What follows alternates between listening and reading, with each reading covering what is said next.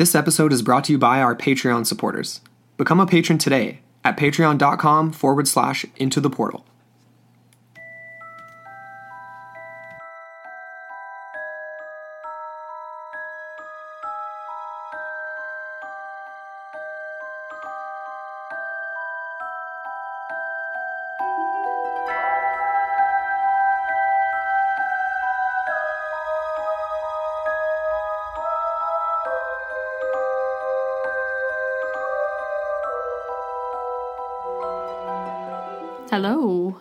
Welcome back into the portal. I'm Amber Ray, And I'm Andrew McKay.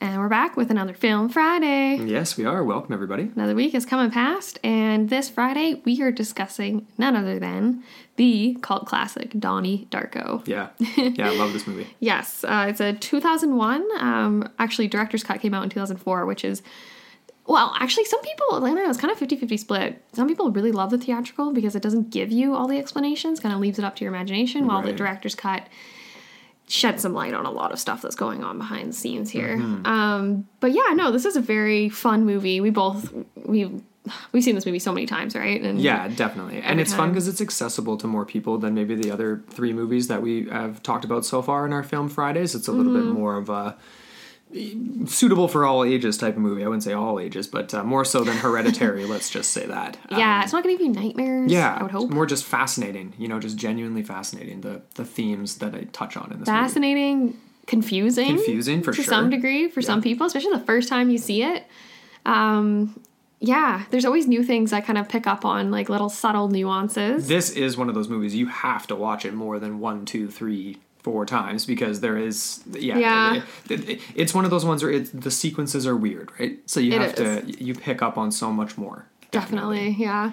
So yeah, we're gonna start off with a little brief synopsis here. Sure. Um, the director was obviously it was Richard Kelly who wrote and directed this film. Right. He was very well, he wasn't stubborn, but he was very young when he wrote this film. He wrote it in 28 days. Um, the story takes place over 28 days, and it was actually filmed over 28 days, which is very interesting. typical, crazy. Mm-hmm. typical of low budget films. But this was one of his first works that was kind of like his introduction into Hollywood, which is kind of cool. And like he, I was reading some articles of what he had to say about the piece and everything, and the the film itself, and how he like he wrote it, and then a lot of people were initially impressed in in the director spheres of Hollywood and all this stuff. And he yeah. got introduced to a lot of big wigs, including like Ben Stiller and a lot of people. Okay. And everyone loved it, but no one really wanted to touch it because they thought it would be too big of a budget, and it was a very hmm. ambitious story. Right. And so it initially died off, and then Jason Schwartzman kind of took up interest in it after about a year of it being dead. And he actually wanted to play Donnie.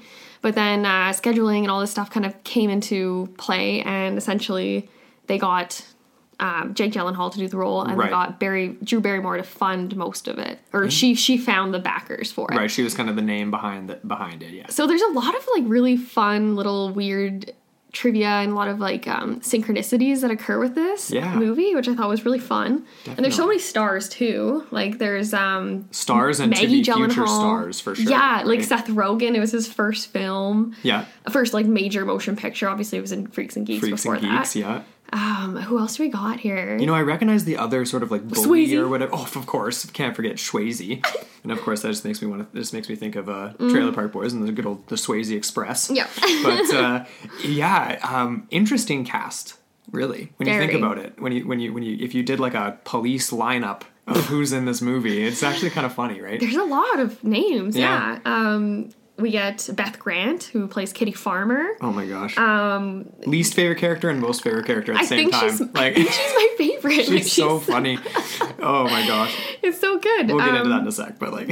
Oh my gosh. Yeah, so lots of big names, lots of uh lots of memorable characters. We'll we'll get into all of our like favorite parts about each character and everything, but just um for people who haven't seen the show, honestly just go watch it before you even listen to this. Well, definitely, because it's obviously spoilers abound. Because that's Yes. that's what this this episode is about. These film Fridays, we just get right into them. You've been warned. Yeah. Um, so if you haven't seen the film, whatever, brief synopsis. Essentially, this takes place in the year 1988. Mm-hmm. Eight comes into play a lot for this film.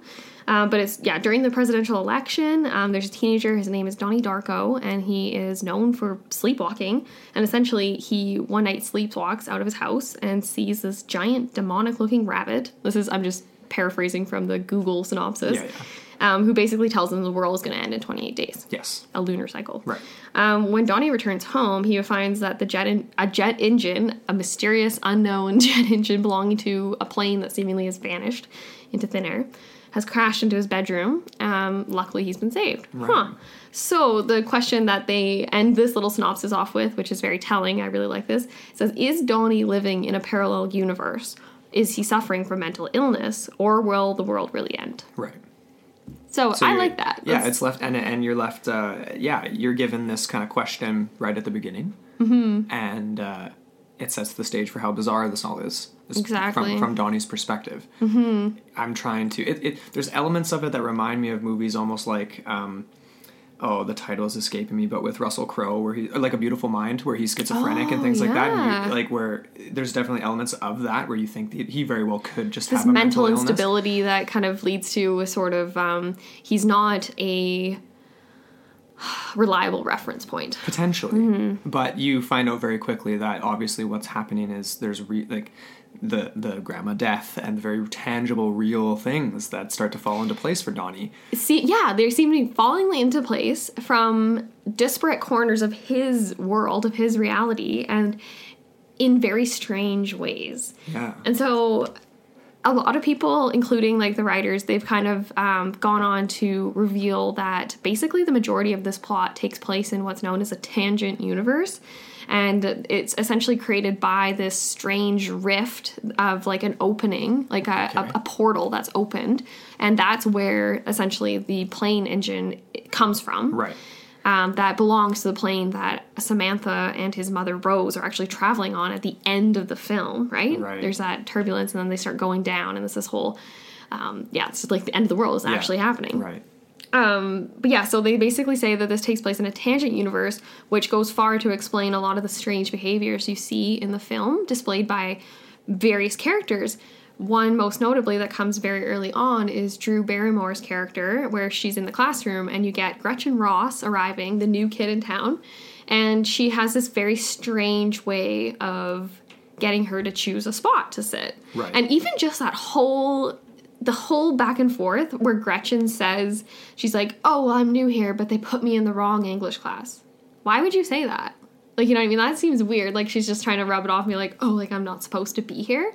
Like that to me is kind of telling, well right? it's almost like she said it that like she was had, had to have a reason because drew barrymore's tone was very much like can we help you like what are you doing here which is also very much like a strange interaction before she's even like sit next to the boy you think is cutest right and which is just so strange Mm-hmm. Which is very unprofessional and very yeah strange, It- right? it's not even like yeah it's like because she's meant the way that I interpret it is like Gretchen is meant to sit beside Yeah. Donnie because that has to come into play for him to actually do the things he needs to do to correct this sort of impending doom of the two universes collapsing in on one another. Yeah, so I mean, okay, so Frank tells him that, you know, 20, 28 days, x amount of hours, minutes, and seconds, and and the world's gonna end. He doesn't really believe him right away. He's not sure of himself, right? Yeah.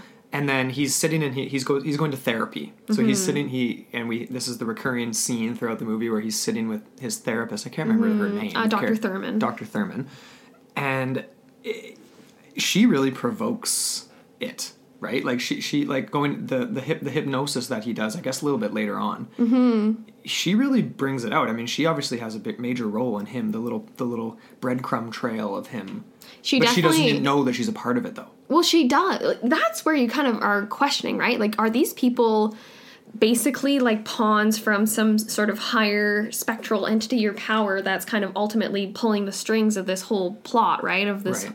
whole scenario where Donnie's going down this series of events where ultimately either he chooses to die in the end and correct this sort of impending collapse Right. or if he doesn't, then essentially the world will end, is kind of the whole premise. But you're right, though. She has such a big part, Dr. Thurman, in sort of unveiling this sort of un- subconscious um, reality for him and maybe even further solidifying it because you do get this sort of divide between the, the real world, the living world, and then the dream world Yeah. that Donnie goes to quite a bit. Yeah. And um, she tries to explain that to his parents. It's like, oh, he's increasingly detached from reality. But it's like, is he though, or is he actually getting back to, or is he is he getting notes or like little um, I don't even know like little bits coming from the other side that's kind of directing him and telling him how Right. How to go about it. Totally. And I guess what she means by too, it's like she doesn't, it's their reality. The reality that he's living is one in which he's uh, essentially a chosen one in a way. He's Whether- the living recipient is how they refer to him. and so he can see things other people can't see. Right. And and that is these this perception of the what he ends up describing when he's having those conversations with his science teacher as like God's path. God's channel. God's God's channel, Mm-hmm. and uh, and it's and there's no religious context to this at all. It's No. literally just like implying that like a predetermined yes. time frame, like a predetermined history, is- in- in, a sense, right? And we get those the visualization of that, which I think is so interesting with the The tunnels. the, the tunnels coming out of people's chests and stomachs. Mm-hmm. That's almost like these. I mean, like it's them, right? It's it's them. It's Mm-hmm. like this. Uh, uh, And it only goes so far, right? Because it almost seems as if there is the potential where they could maybe go left or right at this particular p- point. Right. But they don't. And just to add to that thought, the idea that it is all predetermined and that everything that he's doing is, yeah, exactly, laid out. The breadcrumbs are all there for him to kind of pick up as he goes. Um, but yeah, what's really telling about that exact scene where he starts to see the vis- visualization of it, it basically beckons to him. And it it has that big like literally it's like a finger being like come with Yeah, me almost. beckons him forward he follows it and what does he uncover the gun so that again is a huge piece to the puzzle right of what eventually he needs to do yeah, in order to um, yeah kind of uh, correct the imbalance or however like the thing for me that's weird to think about is like how did this actually come into play in the beginning? Like why him? Why then? Why then and there? And then we also get reference from eddie his father that this has actually happened before. Right. right, With somebody that they knew with someone that his parent yeah exactly his parents knew and he basically says after this whole thing happens and they're laying on the bed together in the hotel room um, him and his wife rose and they're just like kind of like watching the election stuff Yeah. the, the updates and stuff and then he just says like that could have been donnie essentially like remember that guy from high school he died right before grad and Yeah. he said he was doomed yeah. like that is so crazy to me. So like Donnie isn't like special per se, but he is Right. elevated to a, a certain extent. But then uh, that that makes you question whether or not it's like assuming that was like the same circumstance, or if that was just a coincidence, like the guy Yeah. said he was doomed or whatever. Obviously, the world didn't end for that. So after that, but the world right? didn't end because he died. Because right? he cycled back around the same way Donnie did. Like doesn't die the first time, figures it out, goes Yes. back, corrects it. Exactly. Oh, that's interesting. So then it's like just like a loop. and that's then- that's another little weird tidbit too, where it's like these everyone involved in this story and this plot line like is aware but not. It's like deja vu. Mm-hmm. It's like they have this this feeling, this sense that they Yes. that, that this has happened to them before, that they've seen this the, something before, that this is all right. especially the very end scene, right? course, That's where we see all that. Right. And you get it from and the the most telling one is the doctor when she sits up in bed. Oh And yes. she's like looking around as if like she can feel like Donnie just got crushed by a jet engine. Definitely. As if she had already dealt with all this before. yeah, she's already in tune with it. And obviously Frank too is very telling because he, he puts his hand up to his eye, and that's like one of the very last things you see. Right. In that whole Mad World sort of um, We've got some questions we want to ask each other. I think we want to get into some of like the character stuff and like a few of those types of things. Oh yeah, of course. There's so much to get off. Yeah, And then maybe we we kind of just went right into this whole. Like, I know, like tangent universe, but I, just on that note, because I don't, I'm, I'm not really fully finished with that one. keep going, keep going. but going. there, it's very interesting, right? Because what we've been saying is essentially, yeah, c- characters throughout this film say and do things that do not make sense in the normal, in our normal world, that push Donnie to do what he needs to do, like we've said. Um, we see that even or another really telling one is with his science teacher when his science teacher he's having that little conversation a little back and forth and then he just hand he has the book right in his hand Yeah. the time travel book and he just gives it to him and that to me is very weird it's like first of all why would you have that why would you be laying out that breadcrumb that trail of grandma death and all this stuff for donnie it's like it's all so intentional Yeah. but anyways, that's just a side note. But again, like there, this is a quote here. It says, "One question that Donnie's role as the living receiver presents is whether or not it's possible that he is actually from the primary universe. There are some mythologies that equate sleepwalking with passing through or traveling to other dimensions. Yeah. Um, so like." Just to discuss that, like, what what are your thoughts on that statement? That's I find that absolutely fascinating and the reason is because we know so little about sleep. That's one of the. I mean, we know very little about the human brain still, but that's one of the major frontiers of the of us that we do not understand, and that that is totally fascinating to me. I think like. I don't even know. There's a lot to unpack with that. I'm not sure. Well, even just that first part there, where it's like his role as a living receiver, um, presents the question of whether or not it's possible he is from the primary universe. For me, that's kind of redundant because without him being in the primary universe, there would be no function for him in the tangent universe because he wouldn't exist. Like, you know what I mean? Like, there would be no, and then there would, again, you can reverse that and say there's no function for him in the primary universe then because he is the person that ultimately corrects this sort of imbalance that leads to this impending doom. right. So that to me is kind of like a, I just came across that as in one of the articles I was reading through, and I was like, I I think that's a weird question to pose a little bit, but You I know- wanted to throw it out to you just to see. Well, it's actually I, I need to go back and reread um, Stephen Hawking's A Brief History of Time, and they reference that book in this movie. He like busts it out when he's trying to Mm-hmm. Explain time travel, the science teacher to uh, Donnie, Oh, and and that's where you get the reference to the DeLorean, exa- oh, which is yeah, the 88 epic. miles per hour, which Yeah. 88 again comes Oh, up all the time. side, and what do you get? Should be infinity You symbol. get the infinity symbol. Which is also interesting too, because right before we sat down to record this episode, Andrew went on Audio Boom, pulled up our numbers for like our all time whatever listens. Yeah. And it was what, Andrew? we were at eight eighty eight thousand eight hundred. That's so, So like effing weird. triple eight, and That's so strange. yeah, it's kind of serendipitous. We're year giving Donnie Darko. 1988 all these references to 88 being like the time traveling number it's like the magic number Total random side note, but do you think that has anything to do with the reason behind the title of Twenty Eight Days Later?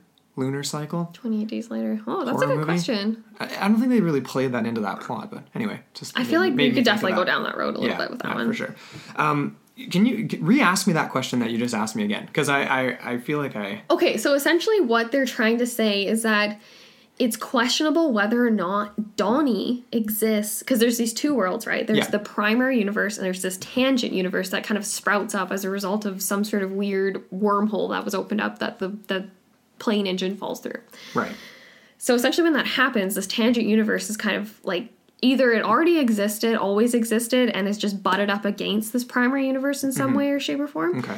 But essentially, what they were trying to say is that it presents this question. His role as a living receiver presents the question of whether or not he is actually from the primary universe. Right. Or if he's just sort of something that's been interjected as a as a as, As, a but that doesn't make any sense. as a to me. vessel for correcting time or something. Well, right? exactly, right? Like that doesn't make sense to me because they're so it's very obvious, right? Because by the end of the movie, we're back to the primary universe, and obviously his entire family's in mourning of him, and he's gone, he's dead. It's not like he never existed. Right. It's not like everyone's living their their happy little lives, and it's just a family of four instead Yeah. of a family of five. Right. You know. So that to me was just kind of like I was like, what? Like people actually kind of think that or argue that? I just Well- thought it was weird. Yeah, and like what I was gonna say before there, like it's the like the what is the primary universe? It's like their primary universe is that subjective universe that his family is existing in, right? yeah. It's like it, this this brings up the question to me of like because this is almost like um, Stranger Things, where it's like literally like black and white. There's two universes. You're given an upside down and the other side of it, right?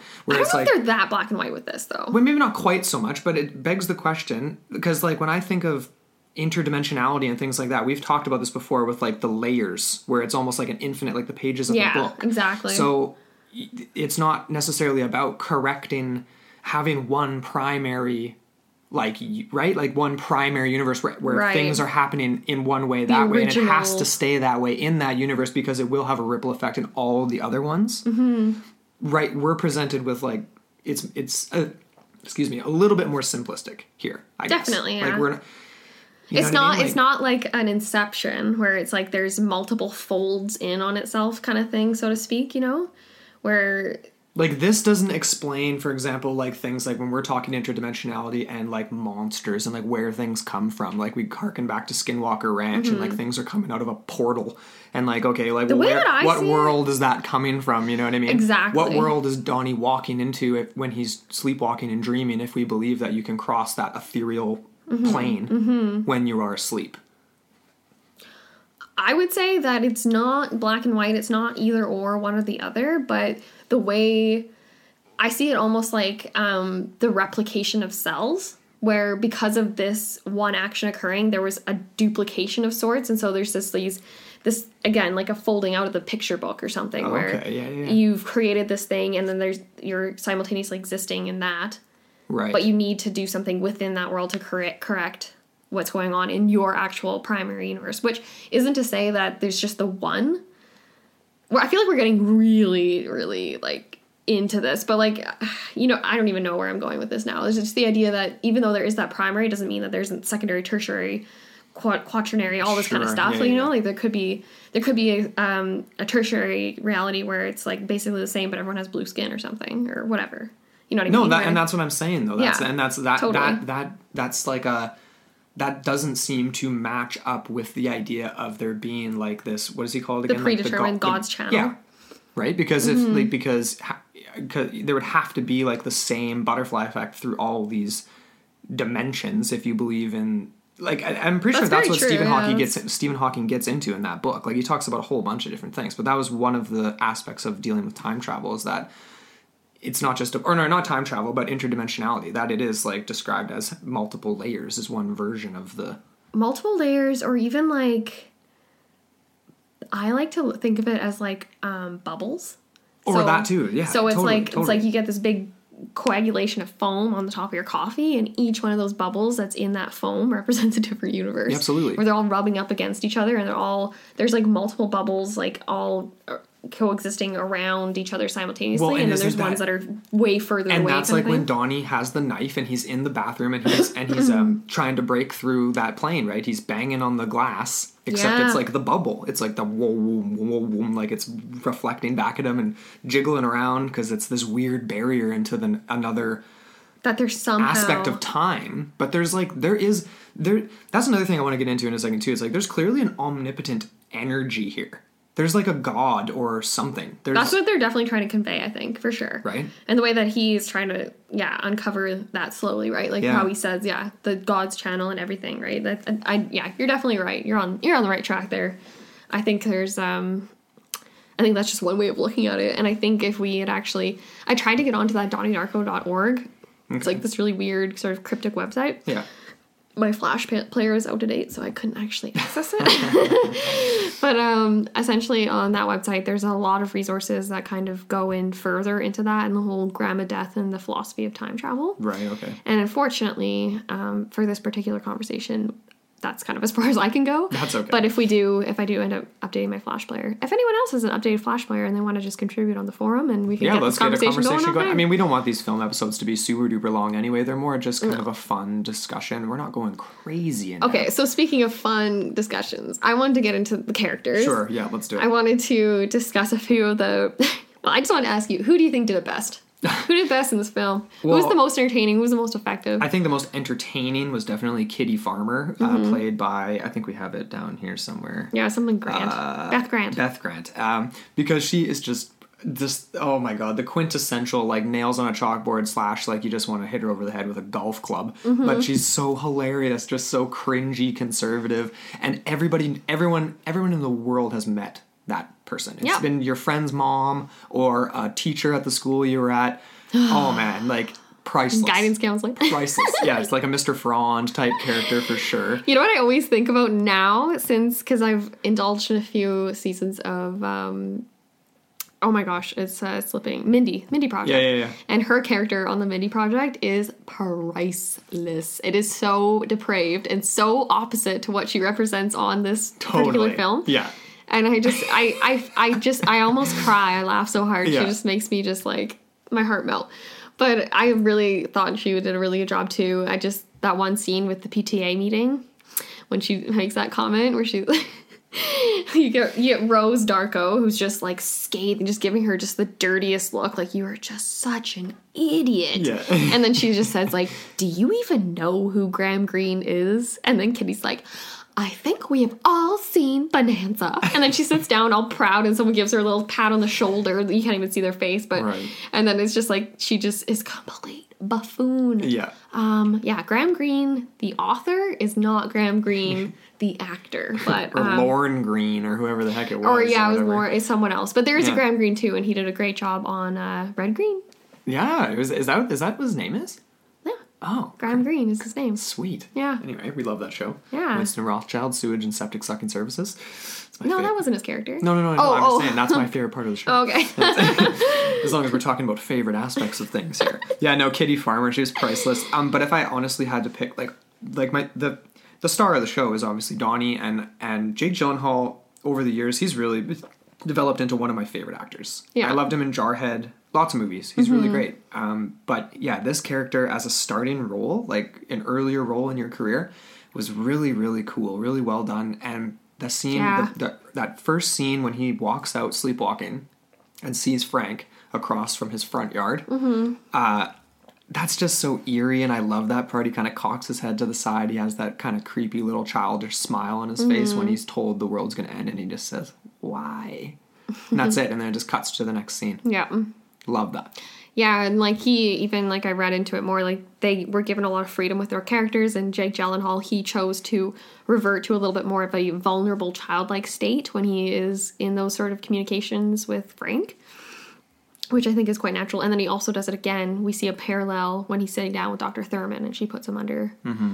Um, and then, yeah, that was quite a awkward, awkward scene there. Yeah, putting the hand in the pants and uh, That was interesting too, the way that she's trying to direct him, but he's fighting it. Yeah. Like he has this I don't even know. Like what do you have anything to comment on I, that scene or well, the first time I saw the movie, right, like I thought that he was almost like uh, faking it, like he wasn't actually hypnotized, and he was just like being a dick. you know what I Mm-hmm. mean? Like being like just kind of like being whatever, just the way he was in the Okay. assembly with Jim Cunningham and stuff like that, being really sarcastic because he was being just fed up with how he's feeling. the Antichrist. But obviously, oh man, that, and that, okay, and just to, just to jump to that really quick, like that's probably my favorite scene, one of my favorite scenes actually in the whole movie in terms of an actual scene.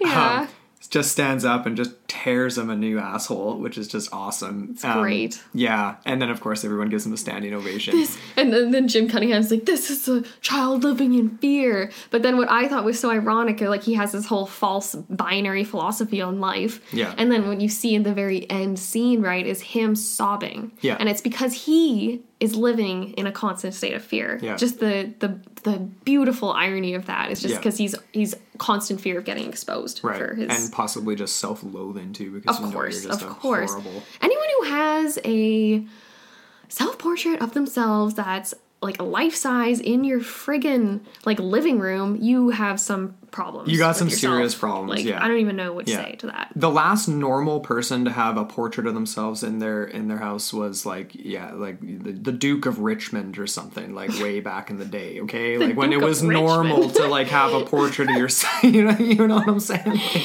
oh, But the yeah, only reason I brought that up is because of just because we just watched Taboo and the Duke of Richmond gets stabbed in the face so anyway What? Yeah Does he? Lorna Bow stabs him in the face Oh right. When- Yeah, yeah. we are totally covering that too for this uh, film Friday. It's not a film, but we recommend you guys go check out the uh, TV series Taboo because we'll definitely be covering it.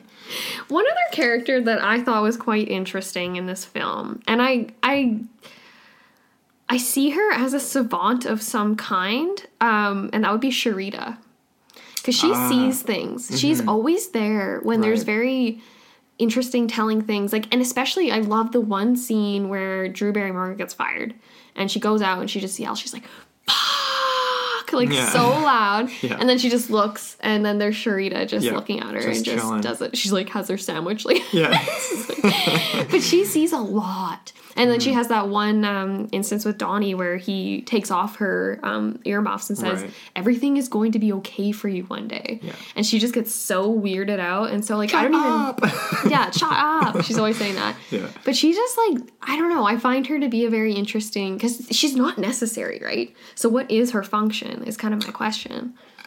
her. I think her function is to just to pose that question: What is her function? And that there's that Well, just even to be Yeah. like the, the she's almost like the fly on the wall. yeah, exactly. No one asked Cherita what she thinks. No one. We don't get anything from her. She's just there to witness it. But you, you we, And you see her in the very We're end, given too. that we know that she's important though, because when that scene, like you just said, when Donnie Mm-hmm. takes her earmuffs off and she drops her book, and it's it's it, either she just has a huge crush on him and she's written his name on her book or whatever, or you know she's sort of kind of she's she's meant to be in the places she is throughout the throughout the film, Yeah. right? She's meant to be getting picked on by by the by Seth Rogen and the other guy and and all these Mm-hmm. things.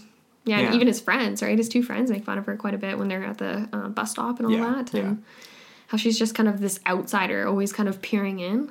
I, I thought she was quite interesting. Yeah, definitely. Another one of my favorites would have to be Eddie Darko.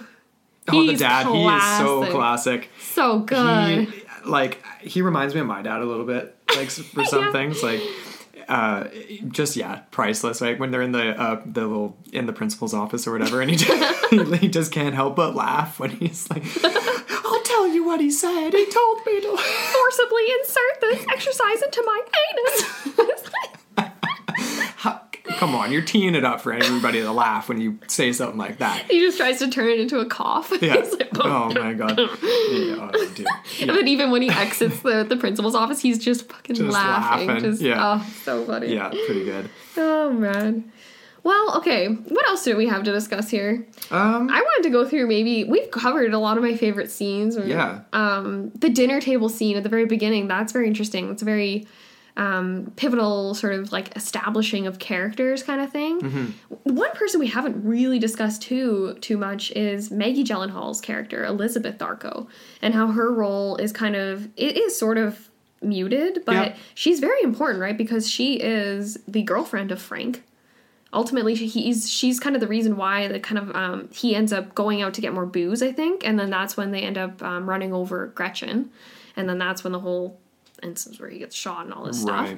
But her character in general like she's very representative of this new world way of thinking this um, liberal mindset that is juxtaposed by the the old of middlesex like the kitty farmers like the people that wouldn't vote for Dukakis, like the Right. Reagan era, Yeah. whatever, uh, Yeah. including her dad, which her dad is very interesting because he toes the line between both. Yeah. He associates and he identifies with a lot of what his son does and what his his generation is doing, and he can laugh at it and be a Mm-hmm. part of it. But then at the same time, he won't go for Dukakis when he's going to the um, election polls. right, right. So that's kind of interesting too. But as far as like Elizabeth goes, like, what's your take on her? I mean, yeah, she's like you said, she's a pretty muted character. I feel like the the juxtapose or the the contrast of yeah, like the old not old world, but yeah, conservative liberal values that they're presenting. Do you think that that's to to try to contrast like the I don't even know how to phrase this like the belief in time travel or not almost like um, Oh, you know what I mean like where it's like we have a paranormal element of this and then the the side of it trying to diagnose Donnie as schizophrenic or something like that. That's you know what I mean? Like because I, I I'm trying to find a reason why there is like this political element because the movie is not political. It is not a political film. They're not trying to make political statement per se. No. It's funny you Um, say that though because it's politics like it was very poorly received when it was first released because it was 2001. It was right after 9/11 happened, so any sort of visualization of a plane crash crashing into a building was terrible. Everyone no one wanted to touch it. Like the only reason Newcastle or Newmarket p- picked it up was because they had just done Memento and they thought they could get an audience as far as like the time travel part. But it, literally Kate the um the same guy what's his name um that directed it richard kelly he said that basically at sundance um he had people like literally like backing out of the room as soon as they saw any imagery of the plane crash and then the second thing that turned people off was the image of donnie holding a gun because um columbine had just happened like in the 90s Jeez Louise. so there was a lot of things that kind of were negative and, and could be perceived as political but they weren't using it in those ways i don't think in the film like that wasn't the function of it no. No. but you're right though. Like that is kind of interesting. The idea that yeah, that could actually really because there's this this framework of thinking that's very staunch, realist, old world. You could say Yeah. it with that, Right. and then there's this sort of more ethereal, imaginative. Um, progressive type of mentality that Yeah. maybe Donnie embodies and Grandma Death embodies, ironically, because she's so old, Yeah. right? And all these ideas and philosophies of time travel and, and endless sort of possibilities in that regard. Well, there always has to be a figure like a Grandma Death, where it's like there's oh, sh- there there have always been these people who have believed in this or studied Like this the or whatever. Of the world exactly, and they're left they're left as the markers for the people the the, the future, like Don the Donnies, Yeah. to Pick up on to and- have a, a you know a tangible thing to look back on to reference this Mm-hmm. crazy woman standing in the middle of the road checking the mailbox every single day that whispers strange things in your ear when you every living creature dies alone. That's an interesting statement. That's an interesting thing to even just ponder over. yes it is yeah kind of depressing but And this was the light movie we picked. it has a sad ending, but it's like Donnie's happy. In the Yeah, end, right? he he's accepts he's, it. he's he accepts it, and I think it was also just because he was obviously tormented by it. He it was a release for him, And he finds meaning in the fact that his death means that Gretchen will live. Right. If Gretchen hadn't been a part of that um, tangent universe, then he wouldn't have felt the way he felt and he wouldn't have done the things that he did. yeah, It's because of love. Love conquers all. right. That's a very interesting theme. I like that. It is, and he's a he's a noble character. He is, Yeah. yeah. So ultimately, I mean, are we coming down to the end here? I think Have any so. final thoughts? I Final definitely thoughts? recommend it. That's for sure. I'd I mean, one of our favorite it. movies. It Um, really is. It's just classic, and even though it didn't make up, I think it made up less than a fifth of its budget in the first year, but it is definitely made up um, in leaps and bounds in the, the like you know like Yeah. decades after. Uh, it was actually re-released in 2017, hey, to theaters. Was it? Yeah, I think it made. I can't remember. I think it was like maybe 16, 17 million in theaters at the box office again. So Yeah, well, it's a cult classic, awesome Yeah. movie. Um, there's there's so much more to unpack, obviously, but we don't want to just keep no, this dragging we'll on just for jump on the forum. Um, yeah, Just, so you uh, know, if you have anything that you really like that we didn't touch on, or that you have your own take on that we did touch on, please just like we'll we'll set up a little chat in the forum and Yeah, get that going. And definitely. anyone who wants to jump in, feel free. yeah, because I can I can picture some very serious time travel discussions. Oh, uh, definitely Coming, for sure. coming our way, so uh, feel free to get that started. Uh, whoever's listening. And uh, do we know what we're what we're doing next week? We've had some great uh, submissions. Well, we're still kind of trying to finalize. There was a few really cool suggestions. Okay. Like there was that one, the void, the void, yeah. looks really cool. Um, the descent, which you don't want to watch because it scares the crap out of you. The Ruins, that would be a cool the ruins do. could be neat too. Um, There's a few more. I can't think of them off the top of my head. So those are three potentials that are coming at you next week, but we'll we'll, we'll let you guys know so you have a chance to uh, to go and watch them, so you can. Uh, we'll put up a poll Friday. on our Facebook group. Yeah, yeah. See what you guys are see what you guys are into. Yeah, exactly. Anyway, thank you so much for uh, for listening to this latest Film Friday. Um, hit us up into the portal mailbox at gmail.com or if you uh, want to uh, yeah interact live come uh, hit us up on facebook on the forum or Mm-hmm. on twitter at into the portal one and on instagram at into the portal podcast Mm-hmm. and uh, as uh, always we will see you in a couple of days